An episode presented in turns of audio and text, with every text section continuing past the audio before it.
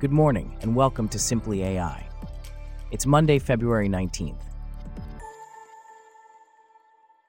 On today's show, deep learning sheds new light on Parkinson's detection through the eye, and meet Hydragen, a hardware aware, exact implementation of attention with shared prefixes. Plus, Microsoft backed OpenAI is valued at $80 billion after completing a deal. This coverage and more, up next. I'm David, and you're listening to Simply AI.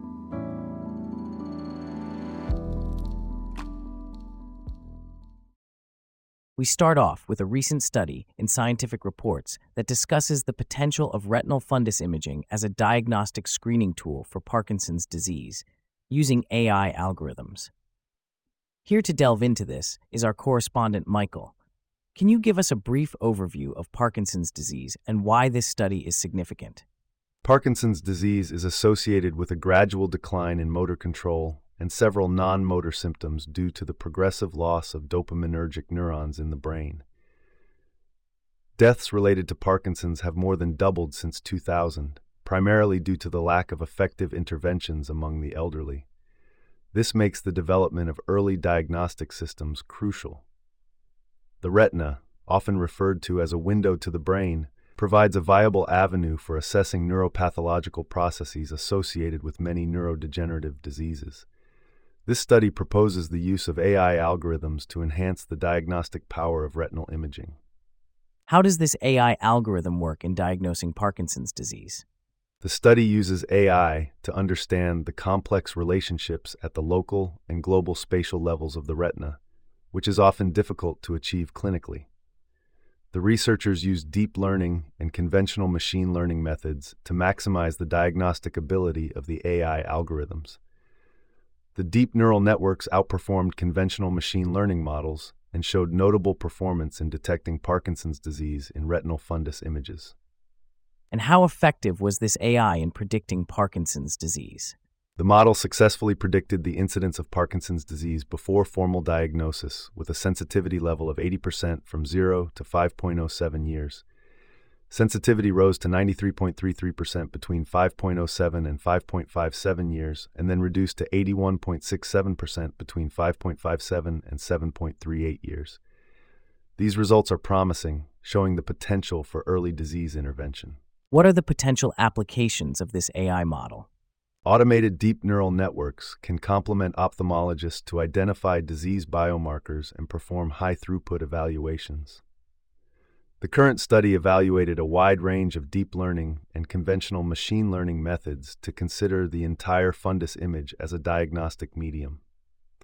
The study successfully differentiated prevalent and incident Parkinson's disease patients from appropriately matched healthy controls with an accuracy of 68%. What are the limitations of this study, and what does the future hold for this AI model? The study does have some limitations. The dataset size could be improved to capture a broader range of Parkinson's disease presentations. The study is also based on the United Kingdom population, limiting the generalizability of the findings. Additionally, the researchers did not report how this approach could be applied to different severity levels of Parkinson's disease or whether other neurodegenerative diseases share similar degeneration patterns or biomarkers. Future research should investigate whether the model predictions can inform ophthalmologists' grading and use diverse samples to establish the trustworthiness of AI models in clinical settings. Thanks for the insights, Michael. As we continue to explore the world of AI, let's delve into a new development in optimizing the performance of large language models, or LLMs. A groundbreaking approach named Hydragen has been introduced by a research team from Stanford University, the University of Oxford, and the University of Waterloo to address this challenge. Here to discuss this further is James, a correspondent for Simply AI. Can you tell us more about Hydragen and how it optimizes LLMs? Certainly, David. Hydragen is designed to optimize LLM inference in shared prefix scenarios, dramatically improving throughput and reducing computational overhead. It does this by decomposing the attention operation into separate computations for shared prefixes and unique suffixes, minimizing redundant memory reads and maximizing the efficiency of matrix multiplications. This process is better aligned with the capabilities of modern GPUs. That sounds innovative. Can you explain more about this twofold approach that Hydragen uses? Absolutely. Firstly, Hydragen decomposes the attention mechanism to address the shared prefixes and the distinct suffixes of sequences separately. This strategy cleverly circumvents the inefficiencies of traditional attention computations, which treat each sequence independently, leading to unnecessary repetition of computations for the shared segments. Secondly, Hydragen introduces intersequence batching for the shared prefix, leveraging the uniformity of this segment across sequences to perform a single, consolidated attention computation. This method reduces the workload on the GPU and ensures that the computational power of tensor cores is used to its fullest potential. And what kind of impact does Hydragen have on the performance of LLMs? The impact of Hydragen is profound, offering up to 32 times improvement in end to end LLM throughput compared to existing methods. This performance enhancement is particularly significant as it scales with both the batch size and the length of the shared prefix, showcasing Hydragen's adaptability to various operational scales and scenarios. Moreover, Hydragen's methodology extends beyond simple prefix suffix splits, accommodating more complex, tree based sharing patterns common in advanced LLM applications. Can you provide some examples of how Hydragen can be used in real world applications? Certainly. Hydragen can significantly reduce inference times in various settings, from chatbot interactions to competitive programming challenges.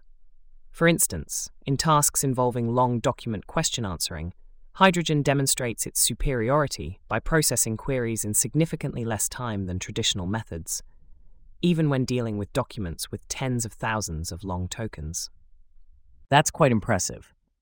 So, what are the key takeaways from this research? The key takeaways include Hydragen's unique attention decomposition method, which significantly enhances computational efficiency for batches of sequences with shared prefixes. It demonstrates up to a 32x improvement in throughput, setting a new standard for LLM performance. And finally, its methodology is adaptable to complex sharing patterns, making it suitable for a wide range of LLM applications, from conversational AI to intricate problem solving tools. Thanks for the insights, James. In other AI news, OpenAI, backed by Microsoft, has reportedly completed a deal that values the AI company at $80 billion or more, according to the New York Times. Here to discuss this further is Abby, a correspondent for Simply AI. Abby, can you tell us more about this deal? Certainly, David. The deal involves a so called tender offer led by venture firm Thrive Capital. In this case, existing shares of the company will be sold, allowing employees to cash out their shares. This is different from a traditional funding round, which would raise money for the business. Has OpenAI done something like this before? Yes, OpenAI agreed to a similar deal early last year. Venture capital firms Thrive Capital, Sequoia Capital, Andreessen Horowitz, and K2 Global agreed to buy OpenAI shares in a tender offer, valuing the company at around $29 billion. OpenAI has attracted several major funding rounds, including Microsoft's investment of $10 billion in January 2023. What has been the impact of OpenAI's recent developments on the AI industry? OpenAI's launch of ChatGPT in late 2022 has generated significant buzz around AI prompting companies to explore ways to harness the power of the technology. AI has been integrated into a number of products, including Microsoft's Bing search engine. OpenAI recently announced the launch of Sora, a tool that can generate videos from text prompts and is experimenting with adding deeper memory to ChatGPT. What about OpenAI's access to the AI chips its tools rely on? OpenAI CEO Sam Altman has reportedly been in talks to acquire a chip builder or otherwise boost the company's access to the expensive AI chips its tools rely on. This is crucial for the company's continued development and innovation in the AI space. OpenAI has had its share of turmoil recently, hasn't it? Indeed, in late 2023, Altman was fired by the company's board, only to be rehired following employee outrage. This latest deal is the biggest backing of the company since that period of turmoil. And what about regulatory concerns? The large investments in OpenAI have indeed attracted the attention of regulators. Officials from the European Commission stated in early January that they would look into whether Microsoft's backing raises antitrust concerns. Additionally, the Federal Trade Commission in the U.S. is investigating whether investments from Microsoft, Google, and Amazon into AI companies, including OpenAI, harm competition. Thanks for your insights, Abby. Now, let's shift our focus to another intriguing development in the field of machine learning. The concept of end to end learning has been making waves in the field of protein folding, thanks to advancements in machine learning. This approach, which optimizes all components of a machine learning model for a specific task, aims to deliver more accurate predictions and has shown great potential in protein design and structure prediction. Here with us to delve deeper into this topic is Bella, a correspondent for Simply AI. Can you tell us more about end to end learning in protein folding? Certainly, David. End to end learning eliminates the need for data preprocessing, maximizing information extraction. It's been successfully tested in various applications, but its potential in protein design and structure prediction is particularly noteworthy. Tools like AlphaFold 2 and RoseTTAFold have incorporated these advances, significantly contributing to progress in protein engineering. The use of sequences, structures, and functional labels in a unifying framework has led to breakthroughs in AI and protein design. Can you tell us more about the impact of end to end learning on protein structure prediction?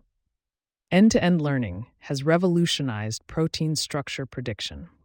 It led to the creation of the AlphaFold protein structure database, and the accuracy and speed of prediction have improved tremendously, outperforming traditional methods.